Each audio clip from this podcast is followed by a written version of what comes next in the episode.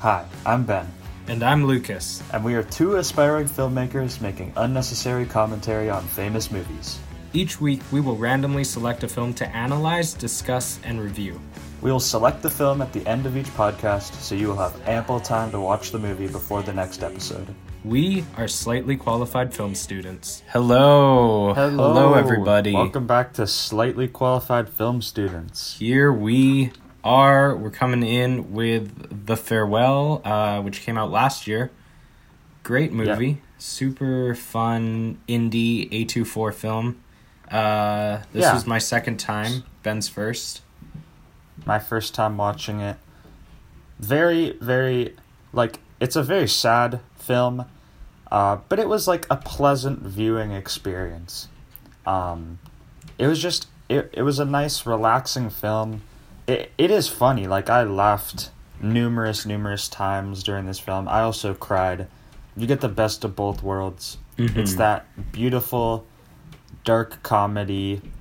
Um, it, it, it's just a it's just a great uh, film, really. In the wake of more deep films we've been reviewing, like The Master, just having a nice, uh, funnier movie to spice things up is, I'll I'll take it. You know, it was a very good watch for my first time. Yeah, it's nice, and I I love a good dark comedy. Um, it's probably my favorite genre next to like crime thrillers. Um, but Hell yeah! I just I really like this movie, and it really hits home for me. I mean, it's not only a great balance between drama and comedy, and you know. Uh, needing that line between the darkness of the situation and also finding the jokes in it, but you know also i'm half japanese so there there is a certain uh, relatability to like the family sequences the dinner sequences how uh, everyone talks to each other. It's very uh, relatable to a certain sense. So I, I feel like especially a lot of the jokes um, hit a little bit harder for me but it overall it's just a really fun film and i really enjoyed watching this uh, for my second time uh, you want to do a quick plot summary Yeah, sure. I got one pulled up right here. Okay. Billi's family returns to China under the guise of a fake wedding to stealthily say goodbye to their beloved matriarch, the only person that doesn't know she has a few weeks to live. yeah Um, And, yeah, so um, essentially, the the grandma character Nai Nai, um, I, I I don't know if I think this is an actual uh, kind of way things go in China, um, where they you know they're not they don't tell her that she is dying pretty much to uh, carry her emotional burden on themselves pretty much Yeah. is how they describe it in the film. Yeah, and this this film is like a autobiography to a certain extent of the director Yeah. Lulu Wang, who um she she went through this exact situation, and this is kind of like a form of catharsis for her. She said that she just Yeah. kind of made this film, and it's you know it's it's a really interesting thing because as you know we're Canadian, it's not something you see, and this is it's uh you you see that through Billi's character because she's a New Yorker, very much American, um American Yeah. like how she thinks. And it, it's interesting seeing her develop throughout this film and how at first she's very set in stone against um, lying to her grandmother and then as the film goes along she starts to kind of just um, accept it and then you ultimately see her basically run um, trying to get the test results so that they can be altered so that her grandma doesn't find out. So it's this really interesting character progression. And i think Yeah. that you get a lot more heart out of this film especially that's coming from a director who she's basically writing her own story writing about stuff she went through. So yeah. yeah. Really hard-hitting emotional film. And I just love the family vibes uh, of the whole cast and just the way the dialogue is written between them. Um, mm-hmm. th- mm-hmm. It just makes for some really awesome, awkward family moments and just some almost like inside jokes between characters. yeah Uh, and the ensemble it- acting it's just a very fun is- vibe. the ensemble Yeah. acting is overall just pretty strong, very strong, um, especially Zhao Shuzhen uh, and Awkwafina. Yeah, I was gonna say that too. yeah. and uh, the sister character um, played by Lu Hong, I also thought was Mhm. really great. who Um, um uh who is actually the aunt of the director Lulu Wang like she played Oh, yeah. herself she Yeah, played yeah. her own she, she- played herself yeah exactly. so that was pretty cool yeah Mm. and you know it's i like it when we get a24 films this uh, i think this is our second right enemy and then this i like it when we get a24 films because well first of all they're my favorite production company i love a24 so much Same. um, and Any film student agrees every with this. film you get from A24, I'm not saying every A24 film is amazing, but they're all solid. But I am saying every. they're all solid to a certain extent. You don't get any cats from A24. You don't get any absolute bombs of a film. You always are going to get, you know, if you go into an A24 film, you're always going to get something that's decent. And I mean, I'm not gonna lie. I didn't really like Eighth Grade that much, but also Hereditary was too scary for me, so I didn't finish it. Okay, well, I, I I liked eighth grade and I love Hereditary, so I liked it, but it was it was terrifying. I couldn't I couldn't do it. oh, I can't Um, wait for our Halloween special. That's gonna be fun. Oh, I Um, cannot not. Yeah, I'm not.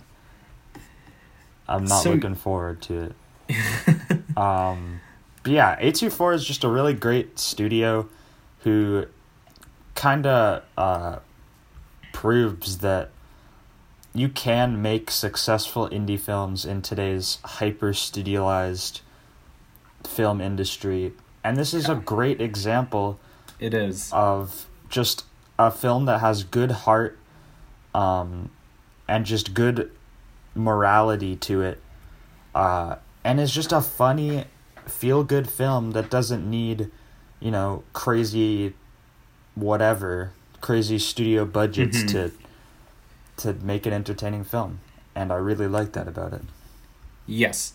Um, and I think it's really interesting how this story came to be, uh, or the, this film, because I was listening to an interview uh, uh, from the director, and she basically said that originally she was talking about her like life situation on a podcast before this was even in the works of being a film. She was just talking about her experiences, and she was approached by Disney, who wanted to make this film. Um, wow and but the thing is that Disney wanted to take her her concept basically and what they wanted to do was basically crazy rich Asians just remove the rich and add in the grandma's dying. So basically what they wanted to do was like instead of her going to see her cousin's wedding, it was like she has to find a guy and then they have to go and stage the wedding, but then they ultimately fall in love and it was that whole, you know, s- you know, cliche of a rom-com that they Uh, wanted to do and then it was more of the B story that the grandma was dying and it was more focused on the romance. Um, which ultimately probably would have been an okay rom-com, but that's It not the point of this film. That's not the point of this Oh, film. yeah. And obviously she turned them down. And she was approached by a lot of big production companies that actually wanted to do a similar kind of thing, but and ultimately, you A24 know, was like yo we'll let you do your thing. Yes, and but we'll only give you three million dollars, but Yeah. you will have complete control. And you know, I don't think this is a film that needs a whole lot of money, so I think that is a very notable um, thing to do from the director. And obviously, this is a piece of work that's really dear to her heart, so she doesn't want it to get Disney Disneyfied. But um, you know, Mm-hmm. I, I I think that's really notable and very it's what makes me really respect this film and A24 Yeah. and the director. Um, yeah, so let's get into some audience questions because we have a couple. Sure. Or do we want to do pretty- standout scenes first? Oh, you know what? You're right. We we do want to do standout scenes first. What's your standout following scene, Lucas? What's your favorite scene Okay. in the whole film? Okay, yeah. Um, this one's kind of might be weird, but um, it's the graveyard scene. So you know the scene where they're at The, the bows. the grave. Yes. Yes. I think that that in itself is one of the best written scenes I've seen in a long time. Comedically Damn. and just an all around scene. It's written perfectly. Like we we're leading into it from a joke before that we're we're talking about people like crying and trying to show how sad they are into uh, when a loved one dies and like basically f- not focusing on their actual sadness but focusing on their overall appearance and wanting other people to think that they're sad in order to you know f- fit in to a certain then extent talking about the professional criers. yeah. And the thing that's so great about this scene is that you get this really interesting family dynamic and it's awkward, it's weird, but it's also one of the scenes that we see everyone's kind of loosened up because throughout most of the film everyone's very very awkward, very sad because they're trying to hide this secret from Nai Nai. And in this film, you kind of just they're focusing more on the the death of their grandpa or their father or their uncle and they're they're not as focused on that anymore. So you see everyone kind of open up, and you see like this true family dynamic, and the jokes that are played off of each other is really strong. The bows are hilarious, and overall, as like the link at the end, I think that this is a like really really strong comedic scene that gives Totally. a lot of development to all of the characters because there's a lot of characters in this film. And when you have a lot of characters, you can't give a whole lot of development to all of them. So when you're able to write a scene that is, you know, it's like four minutes long, but you're able to give a solid amount of development to all of the characters just through like their interactions with one another, that's really good screenwriting and directing. Totally. And I think that that is, well, yeah, that's my standout scene. Yeah, for me, uh, the the the standout like moment is the the tracking shot of Nai Nai from the back of the taxi window. I mean, There's yeah. a lot of things I love about that shot, and I'm gonna talk about it in cinematography. I think, And ending. but for the scenes, yeah, exact, yeah. For um scenes, I'm gonna have to. It's a very long scene, but the wedding, uh, like I could pick out specific moments, but I think that the wedding scene as a whole is just kind of the culmination of everything I love about the film.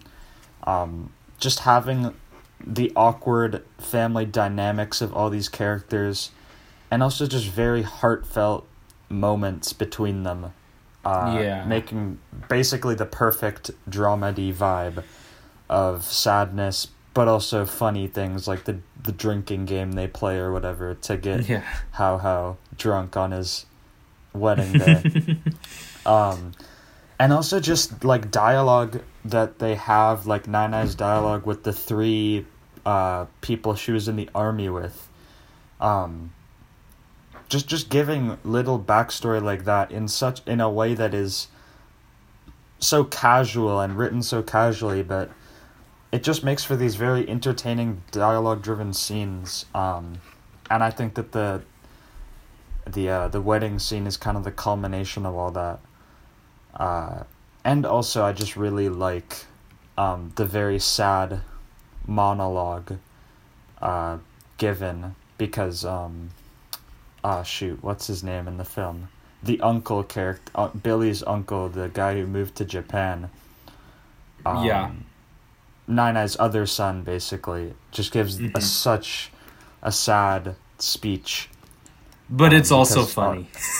But it's also funny. you know, yeah. there's something that's so sad about that speech, but it's also kind of hilarious in the fact that everyone's just dead face while he's bawling his eyes out. Yeah, because And they don't really know the true meaning of Yeah. the speech. That that's what this film is built on is that dramatic irony that is Yeah. so present in the in the very concept. The whole concept of the film is dramatic irony. And it's just in moments like that where it's so present where we know the character knows but other people in the scene don't. And that's what really makes for a lot of these funny moments. Shout out to 10th grade English class for teaching me that one. Dramatic irony. Obviously, gotta get the. I should just like write an essay on this film talking about dramatic irony. Exactly.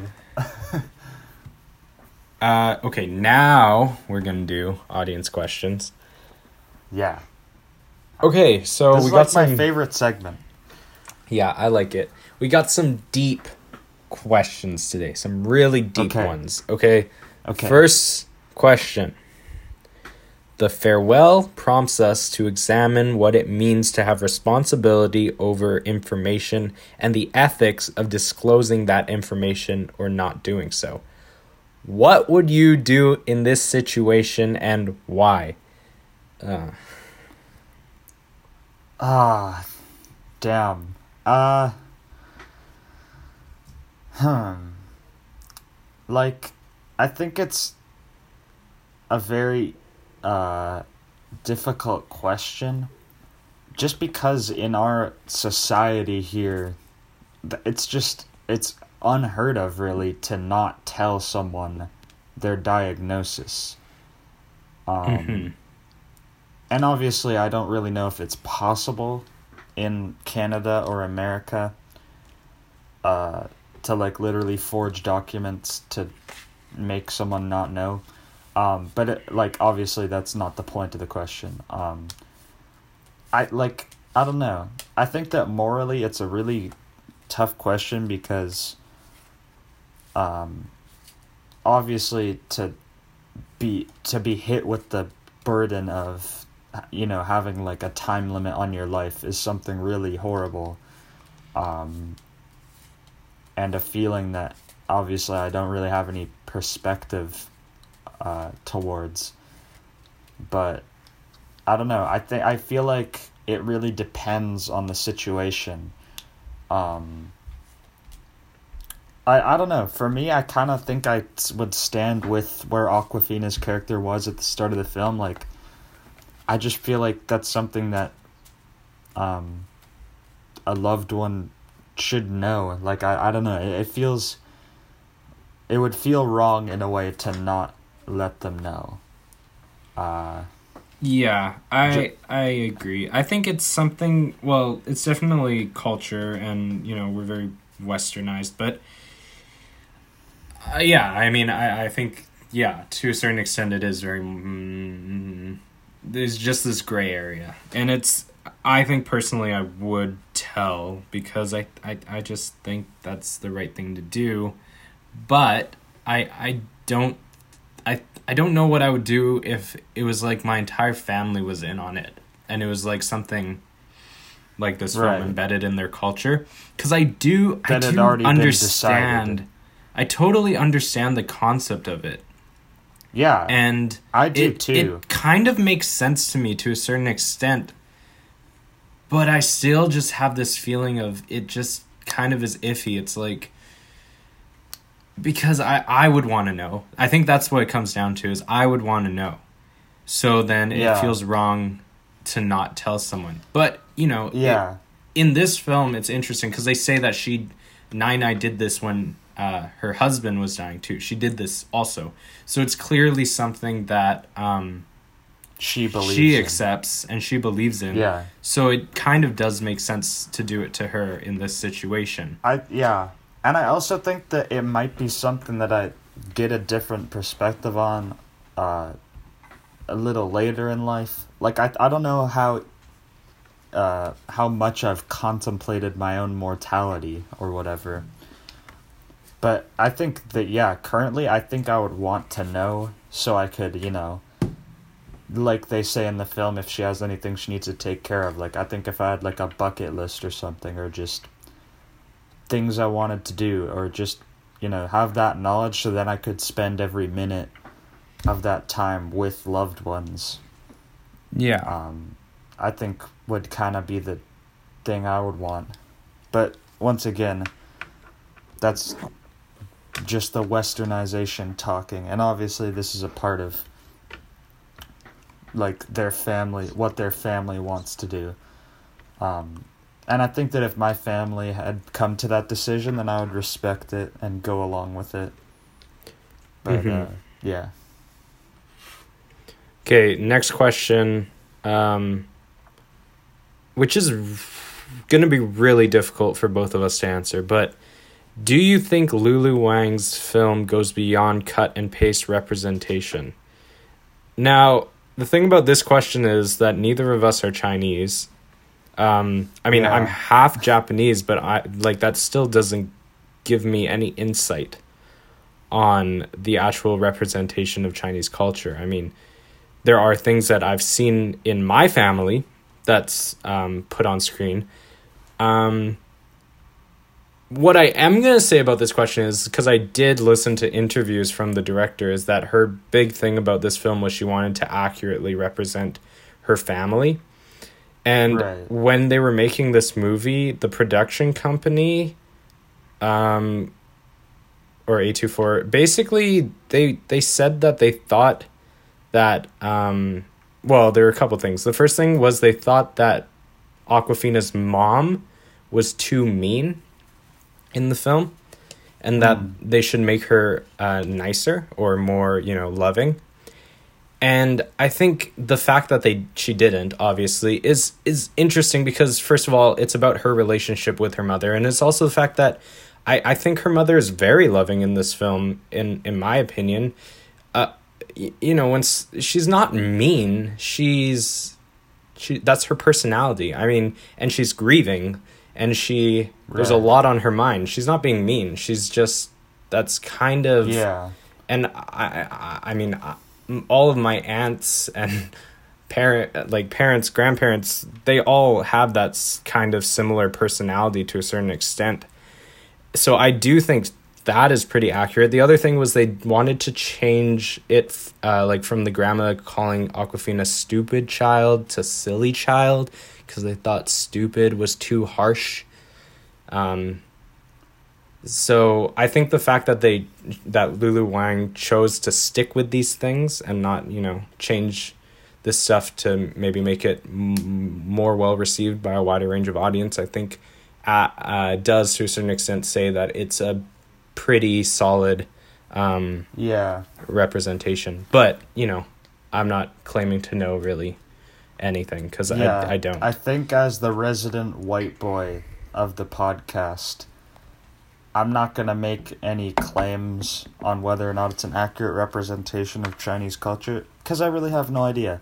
And China is a huge place with billion, literally over a billion people. So I think it's very hard to, to just kind of uh, take this story and say, well, does is this an accurate representation of culture? And this film, there's a lot of controversy around it last year during award season because um, a lot of the award shows were classifying this film as a foreign film, um, which is happening Hmm. again this year with Minari. Um, Okay, well, Minari, I feel like is different. Um, the, the actually, I. I mean, what classifies something as a foreign film? Because this is an American film. This is an American Yeah, film. exactly. I feel like this is totally an American film. Like the uh, production company is American, the director is American, half of the actors are American. I mean, Just because it's film. in a different Yeah. lang- just because it's in a different language doesn't make it a foreign film. that's like and- Parasite Parasite is a foreign film because it it is It's- it's a created Korean film. in South Korea. Yeah, yeah. like shot in South Korea. Minari is shot in Arkansas, directed uh, by Asian Americans, starring Asian Americans. Not that that really has anything to do with it, just the sheer fact that it is uh, an American production company shot in America, but it's in Korean, doesn't make it. Yeah. Um, and also with the farewell, it's the exact same thing. I mean, yes, they aren't in America for the whole for like most of the film. But that's like saying Inglourious Basterds is a foreign film because it's not based in America. Like it's still an American team behind the film. I mean, there's there's so many films. Like Call Me by Your Name. That's like saying that's a foreign film because it's all in Italy. Yeah. Like it doesn't make sense um, at all. And I think this film could have like won quite a few awards if it ha- if it wasn't classified or at least been nominated if it wasn't classified as a foreign film. Um, Yeah. because Golden Globes, you're you can't really nominate um, a foreign film for the other categories, because I think The Farewell could have easily got a screenplay nomination, right? It could have easily got um, even you know a cinematography nomination, and it couldn't get those because it was So it as was actually film. considered a foreign film. Yeah, last year it was. Ex- Jeez. yeah, it was, and I pretty mean- much the only award show that didn't was the Spirit Indie Awards, which uh, The Farewell won Best Indie Film last year, best overall. Hmm. Um, but I I feel yeah. like that's a difficult zone. Just like the other thing is is with Minari, uh, which is classified as not foreign film, correct? They they also it is classified you know, as shot foreign film. Minari Minari is, is. classified. Yeah, not Hmm. at the Oscars, but everywhere else. right. Yeah, uh, that's that's tough. Like, it, it really does come down to whether or not language is enough to make something a foreign film. Because, like I was about to say, the farewell is almost entirely in uh, Chinese, but then I Yeah. realized Minari is literally like ninety nine point nine percent in Korean. So. I, I really don't know how you can argue that one is foreign and one isn't, or vice versa. It's either they're both foreign films or neither of them are. Um, Yeah. Well, I If I it's up think to that, me, yeah, I'd say they're not foreign films, but Yeah, I mean, uh, yeah, yeah. That that's our take. I I think I like that it's in a foreign language because that adds to the realism. Because obviously, if you're, it's like Inglourious Basterds. We were talking about this. If you're gonna be in a different country, you're not gonna be speaking English unless it's an English speaking country. So yeah, I mean, it's about realism. Like most films don't do this, and I get it. Most films base off in other places, and they talk English half and the they want to appeal to their audience, which is, uh, yeah Americans. but that's that's fake because that wouldn't be the case um, in real life so Mm-hmm. you know i think that this film the farewell it's not you know it might not be the most brilliant film ever but on like a respectability level i, I respect this film a lot um, for its choices Same. and for just like not going through all the tropes Yeah. it could have done um anyways let's let's take a quick break um and then we'll come in with the actual review of this film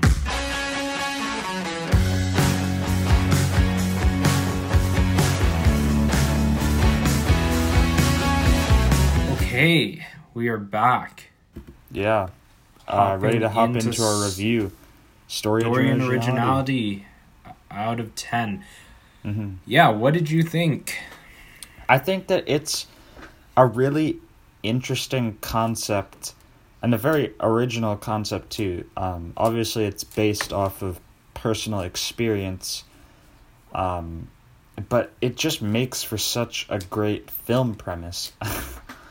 like I'm yeah sure that uh, Lulu Wang had like an epiphany after that podcast of like, damn, that could make such a good film. And also, obviously, personal reasons you want to make a film about that. But really, it it just makes for this this great uh, template almost for a dramedy, um, because you have the situation that is very very sad. Obviously, um, losing loved ones is a very uh, stressful and just you know sad time um, but also just the uniqueness of not telling the grandma uh, just makes for some very great jokes uh, and it really just sets this up to be such a great ride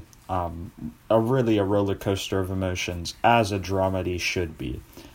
Uh, and while it is a fairly um, it's not a very deep story necessarily uh, obviously you know it's it's touching on uh, the the question of morals and is it right to do this but at the end of the day um, surface value it's it's a fairly simplistic story but I, I really like it um, it's just a very interesting concept uh, and in my eyes very original Yeah, I think this is a really original film. I I, I haven't seen anything like it. Yeah you know, there really isn't any films like this. I mean, there are films about loved ones dying, but you know, nothing there aren't a lot of films that are about the lead up or even in that sense, you know? It's there aren't a lot of films out there where it's like will they or will they not die? How are we going to say goodbye? And it feels like a topic that would make sense for a lot of films to be about, but you don't really see many like that.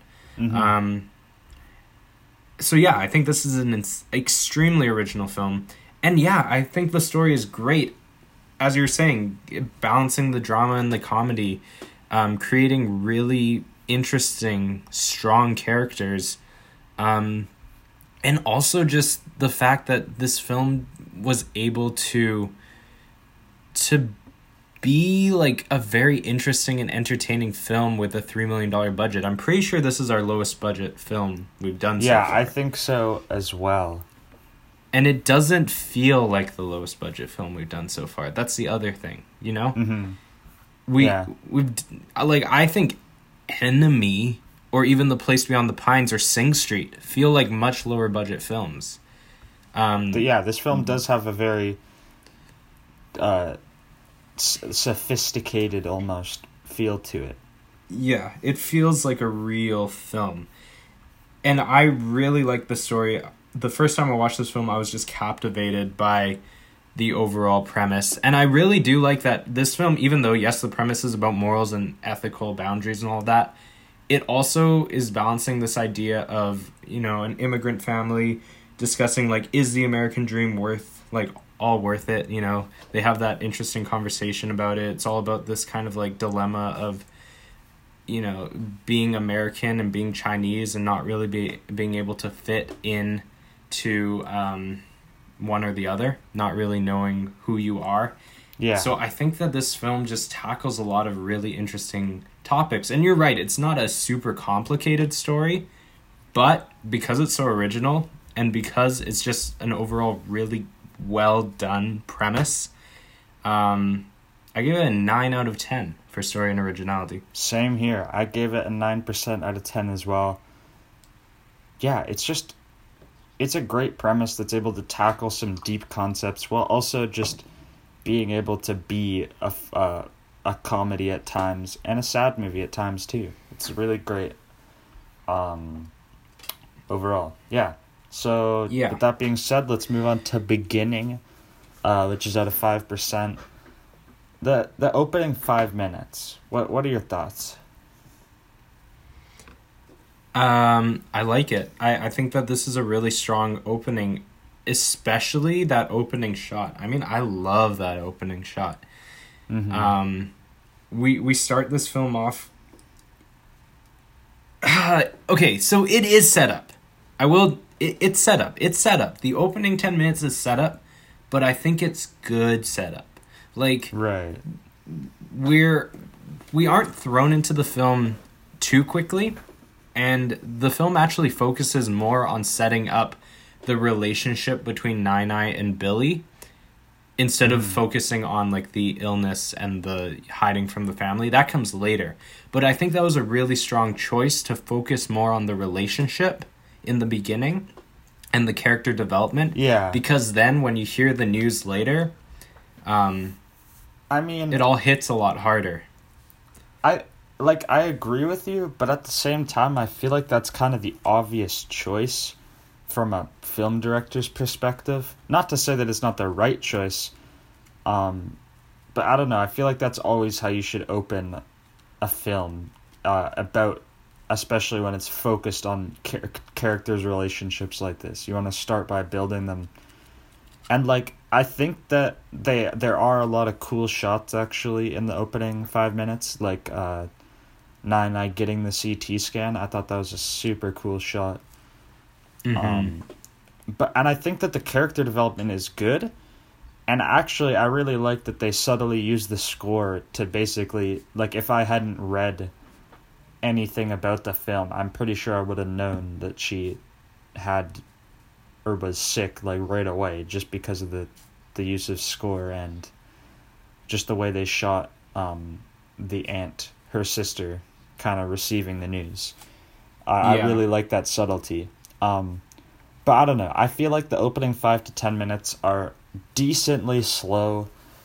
Uh, and and yes, I think it's good setup, but I don't necessarily know if it's just anything above average. Like I would say it's it's just a pretty uh not predictable, but just run of the mill opening five ten minutes for me. Yeah, I agree. It is pretty um, average looking, like average opening with the setup and everything. But what what makes it a little bit above average for me is the cinematography because if I'm contrasting it to the other films I've done that we've done that I've given a very like a 3 out of 5 for beginning and average, those are films where I do feel like their average is like looking at Sing Street for example. Whereas this film it just feels more stylized and while and it's like it's setting up the film in a pretty normal way, but it's also it's also setting up the style of the film really well, I think it's definitely a low four, but I do think it's a little bit above average for me. So four out of five for beginning. Fair enough. I gave it a three percent out of five. Uh, yeah. Uh, let's move on to ending out of five percent. I I think that the ending is is pretty solid. I I think that it's it's a really great uh, ending, but it doesn't necessarily stick the final shot, in my opinion. Um, I th- I really love the final montage of Billi and her family driving away from Nai Nai. It's I cried viciously, profusely. I'd say I've cried. I cried the most out of any film so far.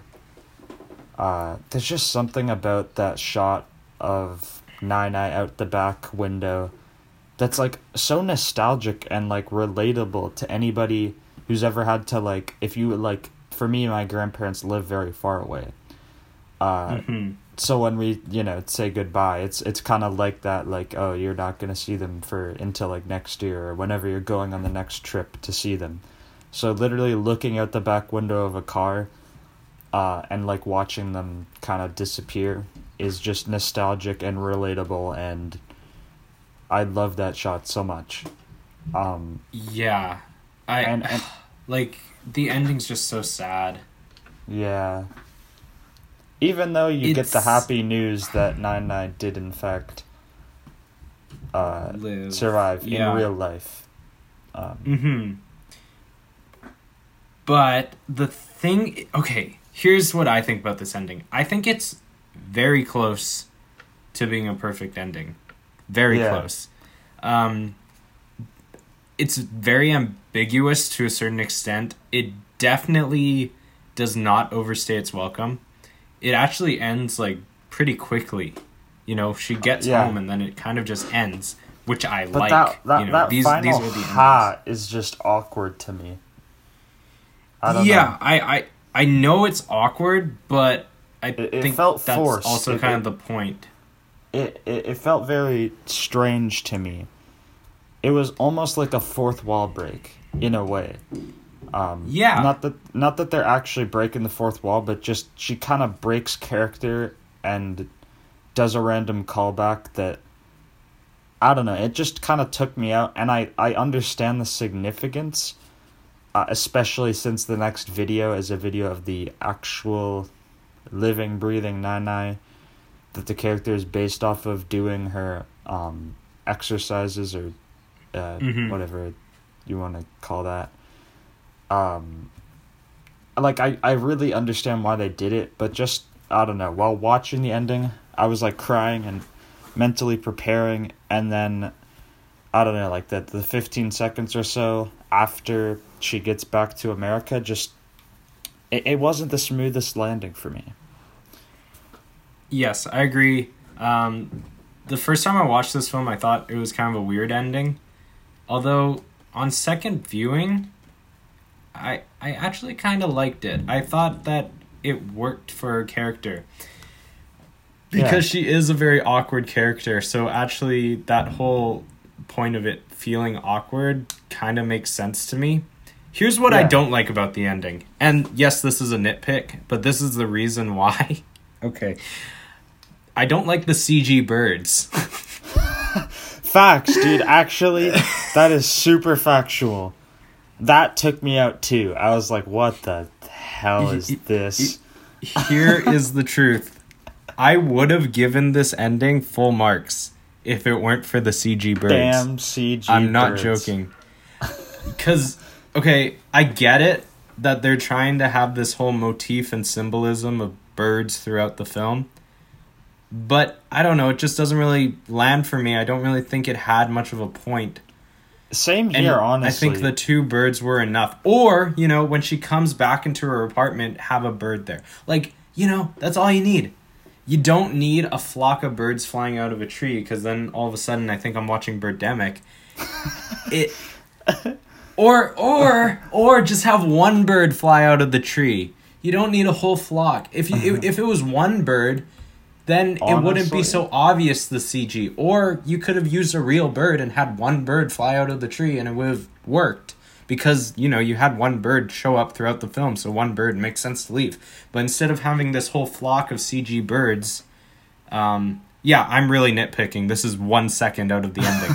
but um, I I just it, it, it annoyed me. Um, but here's the thing. I don't feel like I should dock an entire mark for one second. Yeah, fair enough. Um. So I'm gonna do something I don't do very often. I'm gonna dock half a mark. There you go. So uh, I'm giving the ending a four point five, because I do think it's a really good ending.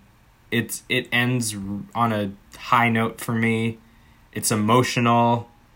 It did make me tear up. Definitely made me tear up. Like I was crying the first time I watched this, and it even got me a little yeah. bit this time. Um, but you know those birds, those birds. I'm I, I'm sorry, but I just can't give it full marks. I Um, I yeah. had to give it a regular old four percent out of five. I I don't know. I I didn't really like her ending ha and also CG birds honestly. I, I don't know. I just thought the ending wasn't as smooth as it could have been, uh, especially when I had already recovered from crying before the credits had hit. That's how I'm gonna rate it. if I'm still crying by the time the credits hit, that's good. This time, you know, I kind of stopped crying and wiped my eyes and just, yeah. And then the, there was a couple more seconds, and then the credits hit. So it's a four percent. Okay, fair enough, fair enough. Okay, let's hop into screenplay and dialogue out of eight. Yeah, I, I think that this is a very very solid screenplay. Um, Yeah. and okay, I'll get my nitpick kind of out of the way. I I thought that the dialogue at some points was like really uh corny and kind of cliche, but I'm gonna chalk this up to subtitles because uh I don't think I had the most reliable subtitles. Um, Yeah, and also film. opposite languages don't really, or different languages don't always translate. yeah, they don't always well translate each other. directly, and I had not official. I had I did not have the official subtitles. I had just not official subtitles. Yeah, I think this screenplay is super impressive in itself that um, she was able to, you know, balance two languages, English and Mandarin. Um, it's it's a hard thing to do, especially if you don't speak the language fluently or if you can't write it, which she said she can't really write and read Mandarin. Um, Mhm. and also the fact that you're writing for you know half of the actors in this film are um, Mandarin speaking. They don't really speak English, so you have to adapt to that. Um, it's a really good screenplay, like in itself. And I've already touched on this. It it balances everything really well, and it has great character development for all of our characters, and I think each character is written really um, diversely, and no one really falls into the same sort of trope of one another. They all feel different and Mhm. individualized. uh, and really just the the unique dynamic everybody has with their kind of uh, way of coping with Nai Nai's death. Um, uh, Awkwafina's father is, uh, he's like basically turning back to drinking and smoking, and he's you know he's not very he's not handling it very well. He's really sad. Her mother mm-hmm. is, um, trying to kind of be strong through it and not really show any emotion. Uh, and and you know everybody's just kind of dealing with it in a different way, and I I really love the genuineness of all this. Uh, so with that being said, I gave it a seven percent out of eight percent. Yes, me too. Seven out of eight. Really strong. Just didn't didn't quite get there, but very good screenplay. 7 out of mm-hmm. eight. Let's move on to soundtrack. Um, we actually got a comment uh, about the soundtrack. Someone said that they absolutely love the soundtrack, and you know. Well, I thought the soundtrack was pretty forgettable. I, I'm not even kidding. I'm sorry to whoever said that. Uh, okay, to be fair, I thought that the song they chose to use in the final montage of the film was really solid. Um, and I really liked it. Definitely made me cry a few extra tears.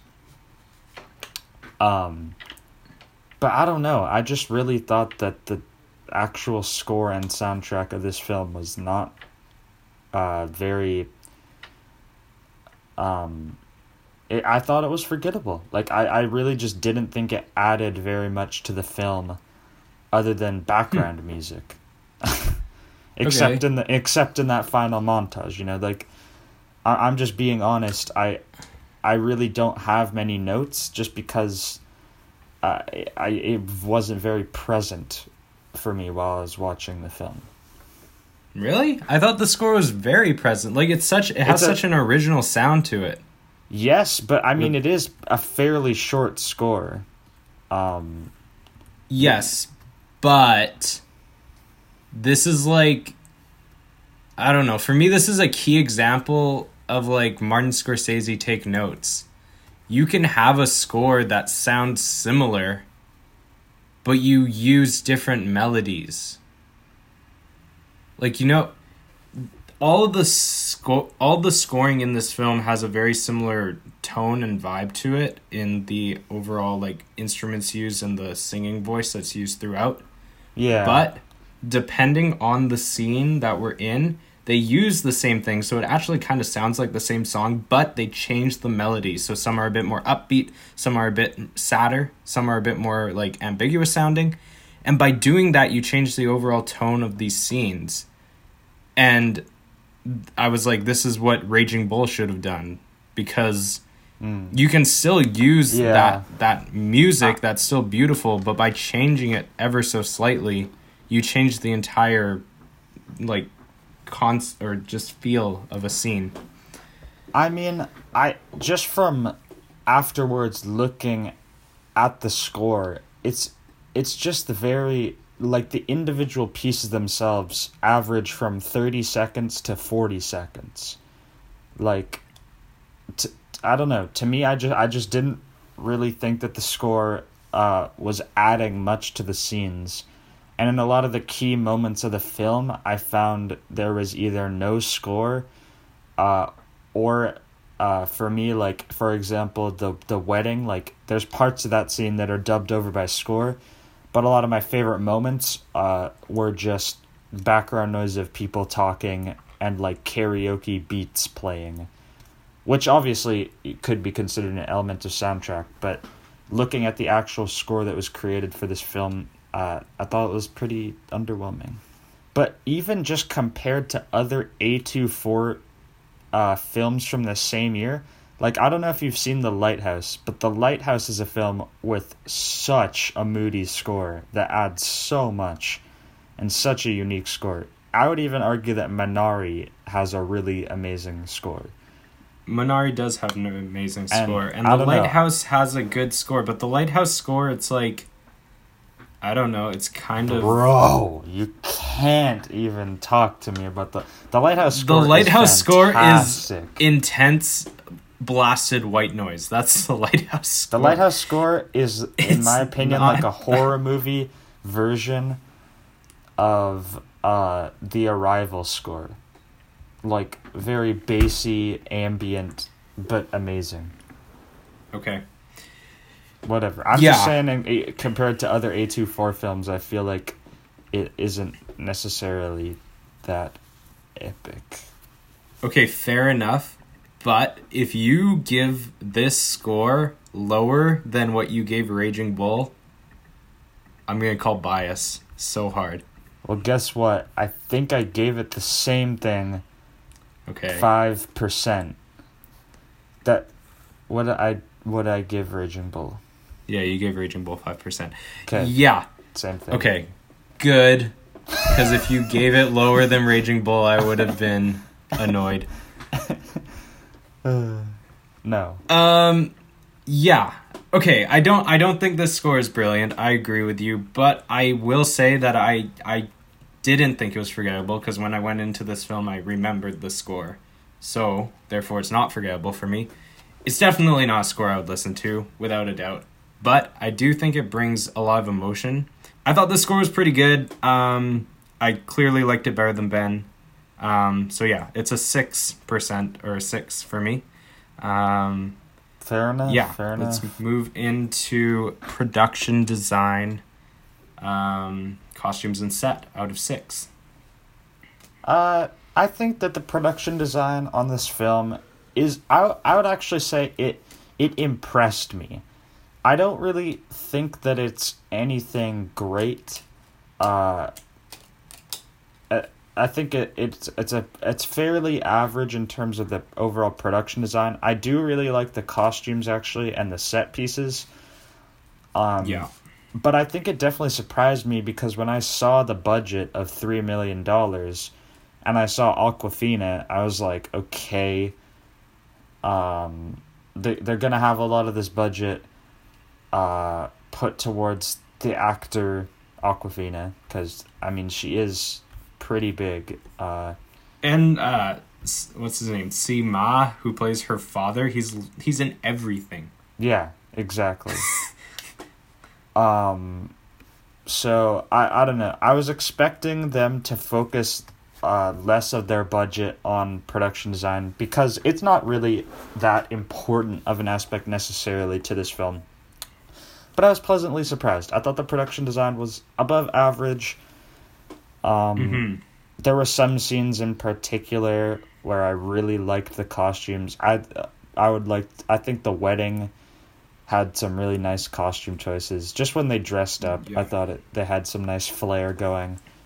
I actually thought that Hao Hao's Japanese bride uh Aiko or Aiko's costumes were Yeah. really great throughout yeah um, and just some of the sets they were on, like where Hao Hao and Aiko were taking their wedding pictures, were just really cool sets.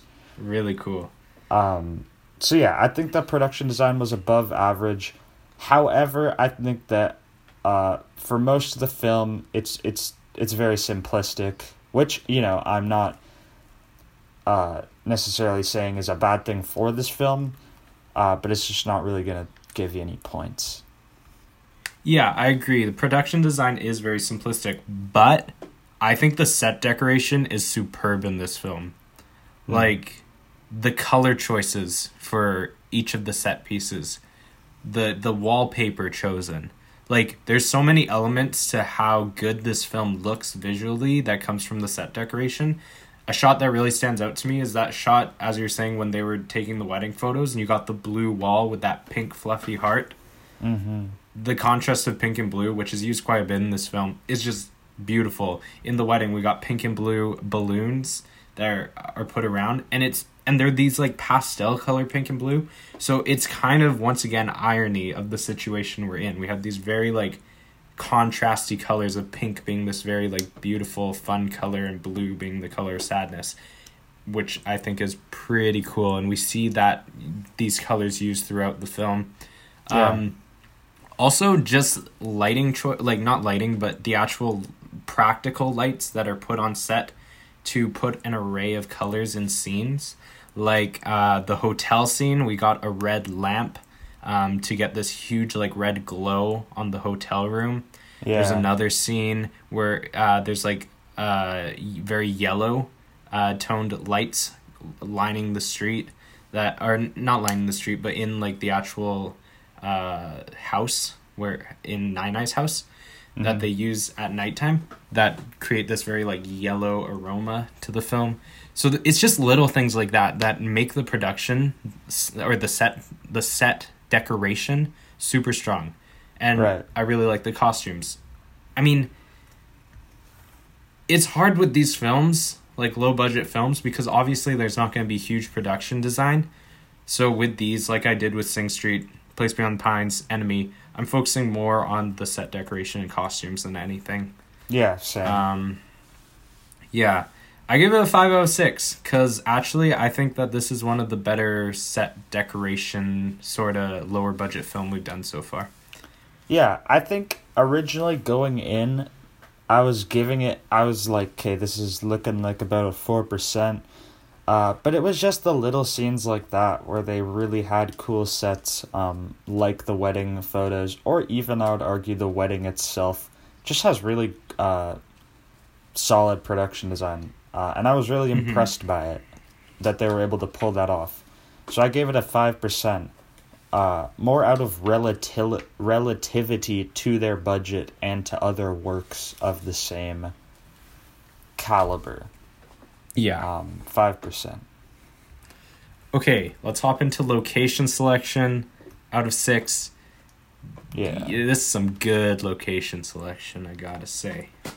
Yeah, I I agree. I think that the location selection is uh eh, like it, it's above average, but I think once again um a lot of this film is shot in honestly at dinner tables. Like there's a lot of eating dinner here. Um and I think that the in like the indoor more production design aspects like I was saying uh were uh carried heavily by the set decoration, but when they go outside, uh, they really just are able to utilize these really cool landscapes of the region of uh, China that they're in. So, Mhm. and, and for example, like that really cool arch that they drive past twice. Um, Yeah. some may say that this is just the the cinematographer deciding it looked cool and reusing it. Uh, but I say, yeah, but it looks cool, so I'm okay with it. Well, it's also like taking the point of arriving and exiting. You're using the same thing. Yeah, yeah, like don't like I'm I understand the the, the significance, but it also just looks sick. Um, Yeah. And also just I- shots of them all with their umbrellas outside. Like I think that the vastness of the shots they used outside are really great. Yeah, I really like the location selection in this film, um, especially the outdoor stuff. And yes, it's like they're in a place where there's so many great spots. Like when they're walking down the street, like that scene where she's walking with her uncle to her hotel, and you it's Yeah. that long tracking take of them talking and walking, and you see all the bokeh lights and the steam coming out from food vendors and this chaos behind them it's it's such a good location to shoot at the the hotel that she stays in you have that really cool shot of the outside of it and then that shot in the stairwell when she's walking up the stairs like you know um, shot down that like triangular stairwell it's Yeah. really cool um, overall i think this is like some th- this is one of those films again that we were talking about this with the place beyond the pines. It's one of those where it's super low budget so they have to make do with their location selection. Mm-hmm. um, and it's kind of inspiring because you're able to watch these films and you you just look at like whoa they found this place that they could shoot. And it's it's just it's just cool to watch Yeah. um i mean yeah they do shoot a lot of it inside that's true uh but the locations that they actually use are like really good. Yeah, I agree. I I think that for what this film is, just looking at it from that perspective, I was really impressed with the location selection. Same thing with the production design. Um, except due to the fact that I, I, I don't know. I thought that this film had too many indoor locations that just it, it didn't really have enough diversity for me to give it the 5%. So I think I I don't know. In my opinion it was just slightly above average with 4%. I did really like the locations, but I, I don't know. I, I don't think it was quite enough to get the 5%.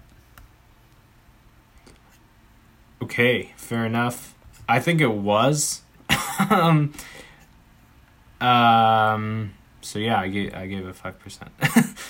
Five enough, yeah. out of six. Um, okay, let's take a quick break and then we'll be back for cinematography and the s- second half of our review.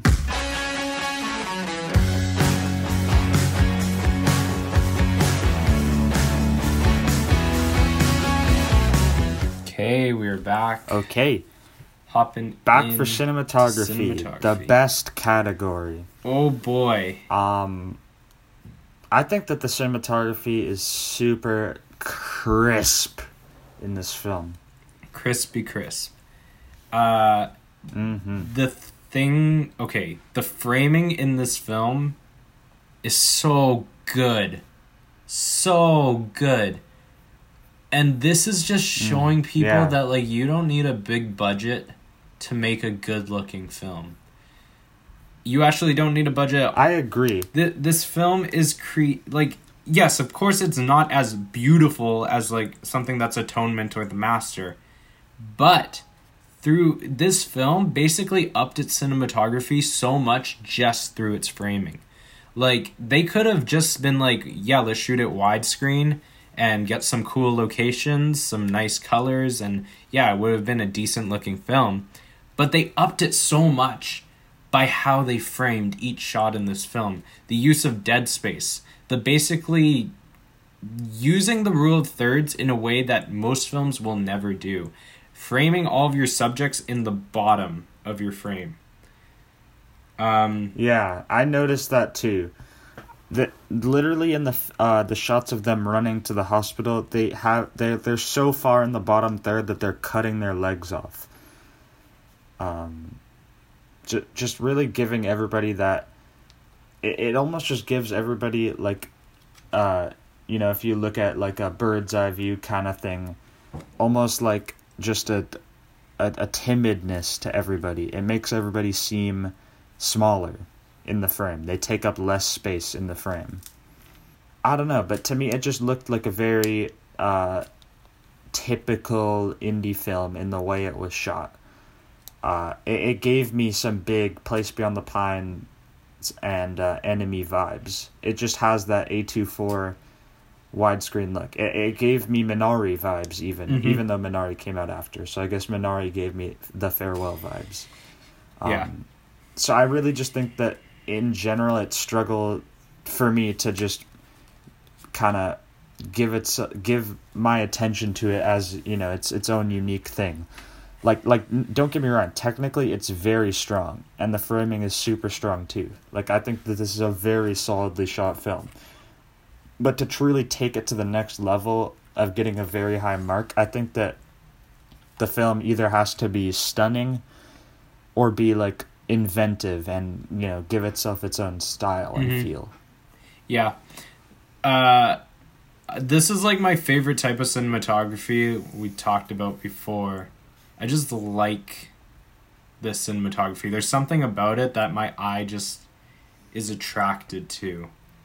Um, and I agree with you, it's not super innovative by any means, but I think for the like the amount the budget of this film and the overall just like the fact that this was only her second feature film it's a pretty impressive uh, indie cinematography uh, good looking film. Good use of tracking shots some uh, interlacing handheld tracking and static depending on the scenes. That shot where uh, Awkwafina runs like from the wedding venue to go get uh, Nai Nai's hospital report. It's like a two minute tracking shot of her just running on the sidewalk.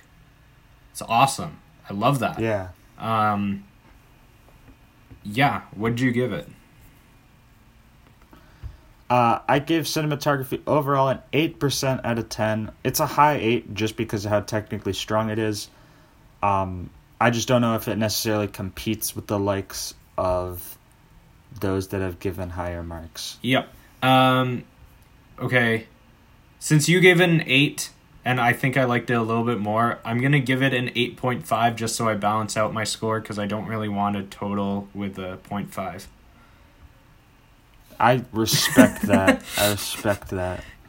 That's Oh, just me being nice, nice, nice. weird. Um, anyways, let's It, it makes our per, it makes our average percent not a point two yeah, you know, like Children Men is like It's- it's nice. ninety two point seven five. It's really awkward. yeah, that's that's awkward. Um, okay, let's move into editing, which is out of Yeah.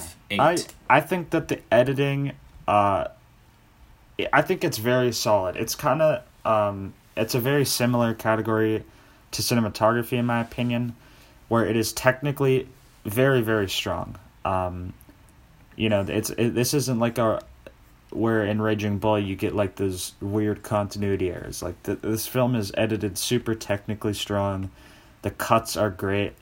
Uh, and they and they use some very funny cuts too. Uh, like for example, them talking about the professional criers and using that as the transition to the next scene. Uh, Mhm. just little creative bonuses like that kind of boosted the score up for me. Um, and yeah, I like the color grade too. It's it's very simple, uh, but you get the occasional night scene or scenes with uh, like a almost like a blue pink kind of contrast Mhm. um, multiple times throughout the film. So I thought it kind of had that nice little color grade going for it. Uh, and really, aside from the CG birds, there, there really wasn't that much negative I can say about the editing. Yeah. Um Yeah, it's solid editing. I mean, I I really like the overall choices, especially like when to cut. Like there's a lot of pretty long wide shots in this film, which I I like. Um it Mhm. gets to showcase the acting. Um like Awkwafina's monologue or just like a lot of the more conversational scenes they shoot in like long wide shots, which is really something you can only do if you have a strong ensemble cast and it's a good choice uh, editing wise i think it it's just it just works better especially in films like these that are very like emotionally driven to just stay on the actor and not cut too many times because then it just makes the audience a bit more invested. You're a bit more pulled into it. Instead of like Mhm. constant cuts you're, you're kind of more aware that you're watching a film. Um, Yeah. i don't think there's anything super standout great about the editing but as you're saying, it- it's solid. Also, the Foley work, like especially during the nighttime scenes um, where they shot, it, it's really good. Like especially that scene where she's walking with her uncle down this very crowded, um, loud street. It's it's really good sound work. Like in general, the fact that you're able to hear their voices really cr- well, and you you hear like all the food and people yelling in the background and the steam and the like i- it's just really a well done um, sound design but um, yeah i don't think there's anything super crazy about the editing but it's very solid uh, Yeah. i gave it a six out of eight I gave it a six out of eight as well. I think to boost it up to the next rank, you gotta do something that truly impresses me. I think six is like the maximum you can get for just doing everything really well and just kind of getting by in a way. yeah yes i agree Um, um, Acting okay moving on to acting out of 10 I, I like is- the acting in this film. There, Yeah. There's some really notably strong performances, uh, and also a bit like of some weaknesses. I thought in the ensemble as a whole. Uh, I thought that the actress who played Nai Nai Zhao uh, Zhao Shuzhen kind of stole the show for me. like don't get me wrong, I thought Awkwafina's performance was really solid. Uh, but to me, Nai Nai was just such a well played character. Um, she she really just fits the role so well. Mhm. Um, and and just I like once again, obviously, there's a bit of a language barrier. Like I can't tell if the delivery is necessarily on point.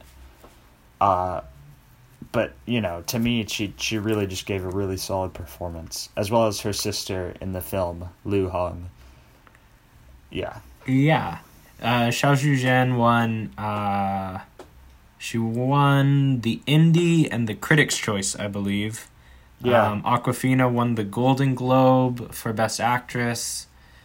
Uh, it definitely picked up some acting awards, uh, except for being absolutely snubbed at the Oscars that year with zero Yeah. nominations.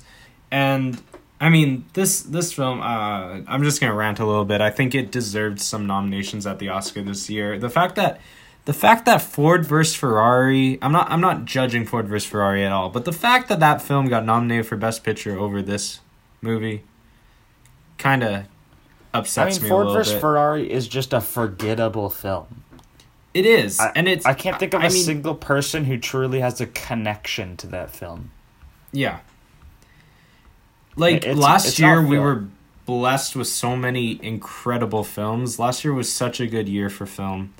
But I Mhm. really do feel like The Farewell could have squeezed into that ninth best picture spot. Um, but you know, it just the Academy just did not nominate it. But, you know, whatever. Uh I think the acting is really good in this film as an ensemble. Um, they just play off of each other really well. It feels like a real family.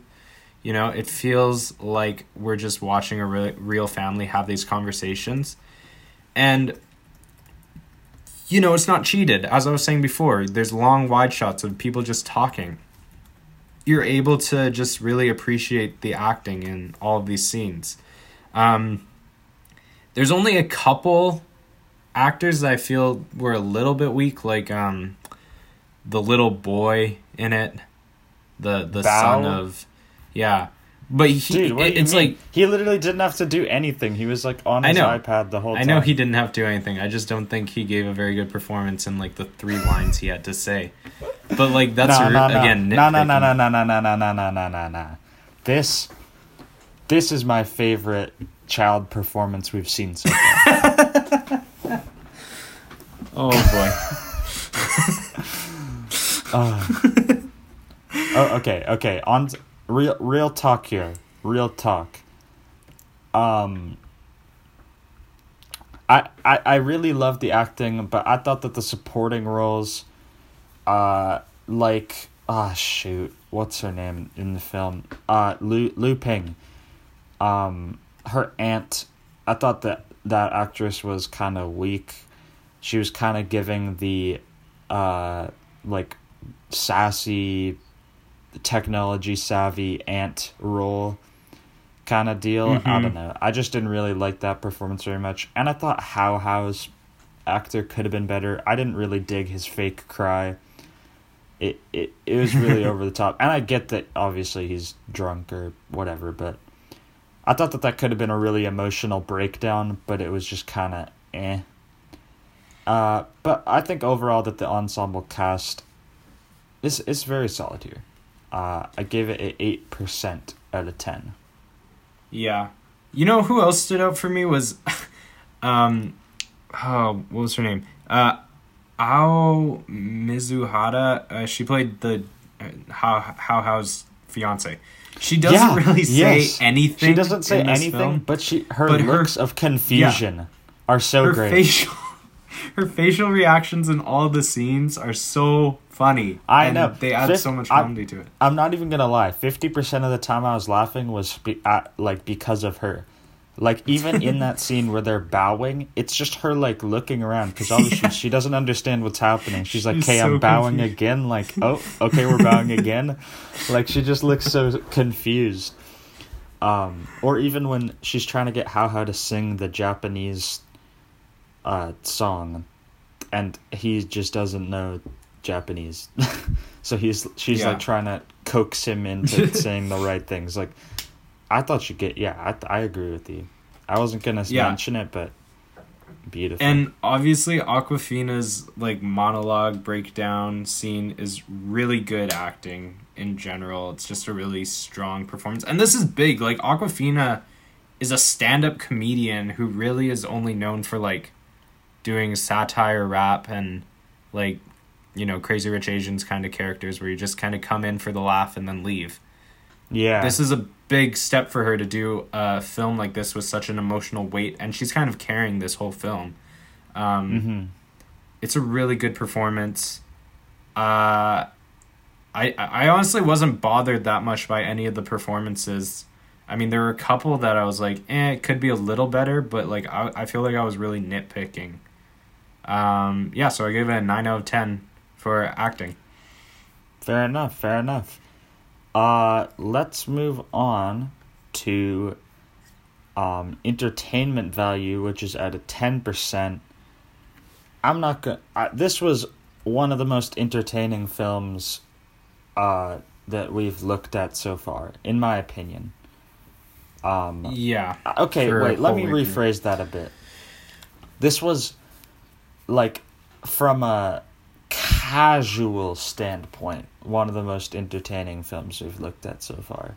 mm-hmm Because it's like I understand that a film like The Master or um even Children of Men isn't necessarily like uh the most entertaining on paper, but like just my personal taste, I find myself really wrapped up and invested in them. Uh but a film like yeah. this is just such a film that I could just sit down and watch really at any time. It's it's very accessible. It's it's very easy to digest and just laugh at and also cry at. Like it, it Mhm. really perfects that dramedy roller coaster of emotions. Um and also it's just very very short. yeah which it's helps, only an which hour and helps 40 it out in minutes. its punchy its punchy um joke delivery. Like yeah i think excluding credits it's only like an hour and 35 minutes hour and 36 minutes. Yeah. Um and and and that's just perfect in my opinion because this, Mhm. this film doesn't need to drag it out. It it almost uh helps the message of just the short time that they have left with her in a way. Yeah. Um, because you're not going to be able to do all this stuff with her. It, it, I don't know. I, I really like the short runtime, and overall, I just think that this film is funny, sad at times, and really just does what it needs to do in an entertaining way, and really just kept me engaged. Yeah, I uh I agree. It's it's one of those films that it's just it's fun to watch and I never was bored. I kind of just enjoyed this entire film. This one was my second time watching it, so once again there's rewatch value to it. Um and also I didn't watch this film a long time ago the first time I watched this, like maybe I don't know, 6 months of space between rewatching it. So it holds up. It's fun to watch. It still hit me emotionally. Um, Yeah. It had some good laughs, uh, solid performance, good cinematography. So it's like not one of those films where it's like entertaining, but also it's like not that interesting to look at. It's like still pretty interesting to look at. Um, I, I agree with you on a casual level. I think this is one of the more entertaining films we've done so far. I still think The Master was my favorite favorite film to watch, but I think yeah, just entertainment wise, this is probably my favorite so far. Um, Yeah. I- give it a nine out of ten entertainment value. Yeah, I gave it a 9 out of 10 too, just because I feel like to truly hit the 10%, I gotta be like rolling around on the ground laughing or just, you know, something that's gonna make me even like forget to take notes on it, just enthralling. And this wasn't Like quite the that. room, you know, it's got to be Exactly. like the room Or level Birdemic. entertainment. Yeah, Yeah. so I really feel like until we land on Birdemic, there will never be a 10 out of 10. Unless I've given a 10 out of 10, I kind of forget. Um, I don't think so. I think maybe Children of Men, actually. Ooh, maybe. I, I honestly can't really remember. Um, yeah, with that being said, let's move on to overall technical achievement out of 15%. And honestly, this this this film kind of gained points for me just because of my expectations and then the reality. What like when I see a film with a 3 million dollar budget, I really don't expect to be even impressed with the tele- technical aspects. I'm more am expecting to be uh, wowed by the screenplay or something. But this film really just did what it needed to do with the technical elements, and it, it, it was just very strong. There were there were literally, I have very little critiques uh, of the technical elements, and I may not have given them perfect scores, uh, but I still think that this film majorly impressed me with its technical achievement. Yeah, I agree. It's it's one of those films where everything is just solid. There's no mistakes really made. Um, yeah, I, I, mean for me everything was kind of like two points off full marks on technical, so it's a solid thirteen out of fifteen overall technical achievement. Um, Yeah, Sound, 13, cinematography, 13% just- for me too. just solid. Yeah. Yeah. Okay, well, um, let's take a quick break and then we're going to come back, tally up our total scores, and then uh, spin the wheel, see what we're doing next week. Yeah, sounds good.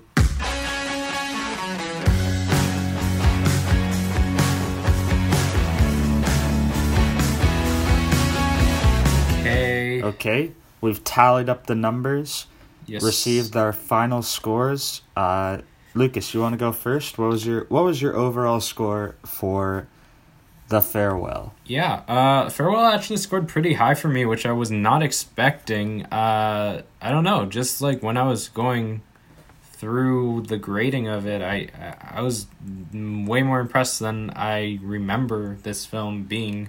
Um, yeah. Anyways, total percentage eighty six percent. Um, Damn. would have been an eighty five point five, but I just wanted to you know get that nice bump it up. Uh, so this officially means that Lucas thinks the farewell is a better film than Goodwill Hunting. I do. I Um, think. I think I do. Yes, you I do. here first. I do. I do. Not Uh, not in all the categories, but I think overall, it's a little bit better. Just tiny bit, tiny bit, one percent more. Exa- yeah. Uh, I overall gave the farewell a percentage of eighty-one percent. Okay. Um, a little bit of differentiation, uh, but these scores are very similar to The Place Beyond the Pines, um, just in the fact that it's an indie film that Lucas likes more than me. As you guys can tell, I like indie films. Like I just I don't get me wrong, I like indie okay, films but too. Ben likes artsy indie films. That's different. yeah, exactly. I I just like Precisely. indie films. D- I, I like this film a lot. I just I don't know. To to me, it's not necessarily like a, a film that really like stands out to me as a as a conversation of like a top ten film for me. You know, it's a Yeah. solid film. I would recommend it, but I don't know. It's just not up there with my favorites. Yeah, that makes sense. Um, Maybe it will be after a few more uh, viewings, but as of right now, it is not.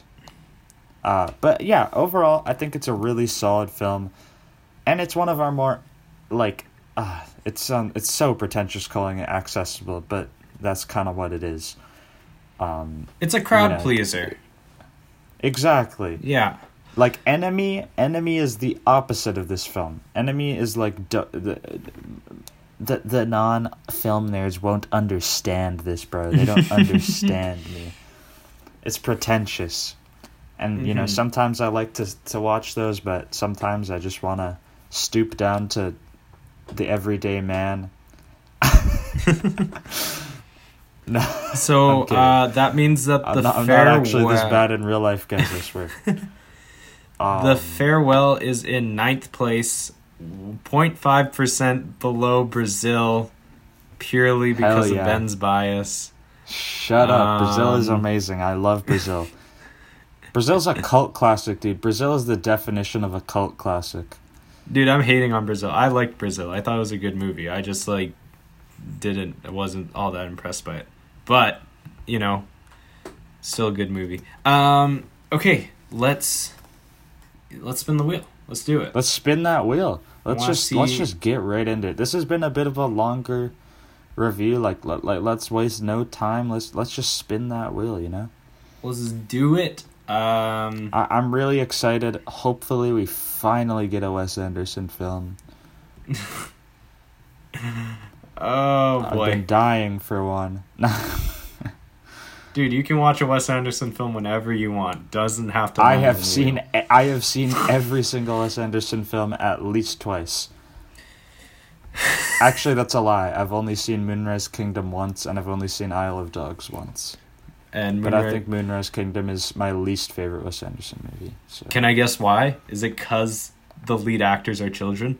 Is it is it because child actors? Yes, I'm not even joking. It's that's the reason, and also because I find it just less good. I don't even know why. I yeah, it it probably is the child actors. But can you argue with me? Like, are you really not? Are you really gonna say you like them? Moonrise King. I like Moonrise Kingdom. I like it. Oh, dude, don't get me wrong. I love Moonrise Kingdom, but it's just my least favorite Wes Anderson movie. Okay. Okay.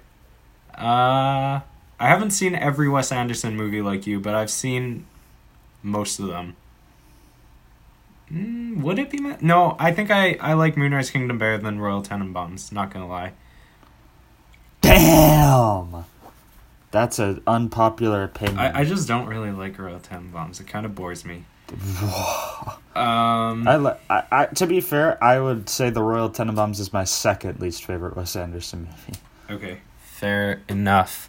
Um, okay, let's spin the wheel. I already got QuickTime Player up. I'm already screen recording, so I'm ready to go. Beautiful. Spin that wheel. Okay, um, we are spinning in three, two, one. Uh-huh. What I'm are excited. we What's it gonna be? What's it gonna be? What's it gonna be?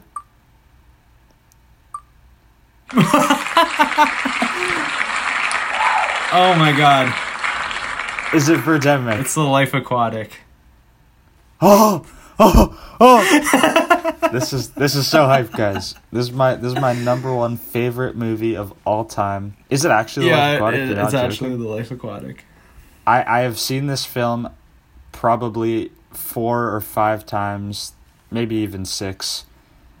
I I absolutely love this film. My favorite film. You're about to watch Ben Bias come into full effect. Except Um, like I don't dear. even I don't even know if I can make it score that high on a on a chart. Like if there was a category for sentimental value, it would score 200%. um here, I'll I'll pull up the plot summary. Uh I'll I'll stop gushing about it um and actually read the plot summary. Um dude, okay. that's that's how that's crazy that it landed on that. Out of a hundred movies, and we were just talking about it. That's Yeah. That's just weird. This is hype. Oh man, I'm so excited. Uh, okay. While working on a documentary, Steve Zissou's partner gets killed under mysterious circumstances by a shark. Steve and his crew set out on an expedition to hunt it down. Yeah. That, I mean that is basically this this film is almost it's a mockumentary kind of based off of Jacques Cousteau's uh, adventures um, everything up to the uniforms are homage to Jacques Cousteau.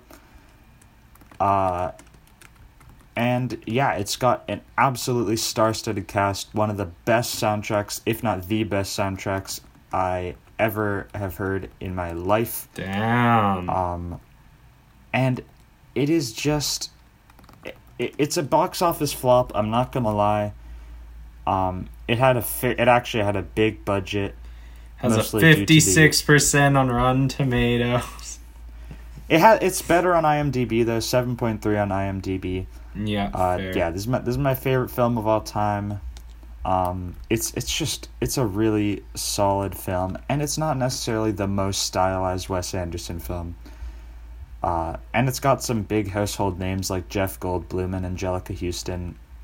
Um, so, I I feel like this is one of the more. Uh, more like well fan received Wes Anderson films. But Right. I'm I'm super excited to watch this and review this. Yeah, with that being said, I think that concludes our review of The Farewell from 2019. Uh, we'll see you next week for a Wes Anderson Geek Fest. Oh boy. Uh, reviewing The Life Aquatic. Okay. See you guys. Thank you for listening to Slightly Qualified Film Students. Make sure to tune in next week for a new film discussion and review. Our theme song is Slightly Sexy by Thompson Springs. Make sure to subscribe and leave us a like. Send us feedback and comments as well as your thoughts on the film. Follow us on Instagram and Twitter at S underscore Q underscore F underscore S. If you would like to send us a question or a comment for next week's episode, you can email us at sqfilmstudents at gmail.com. Thanks for listening, and we'll see you all next week. Bye.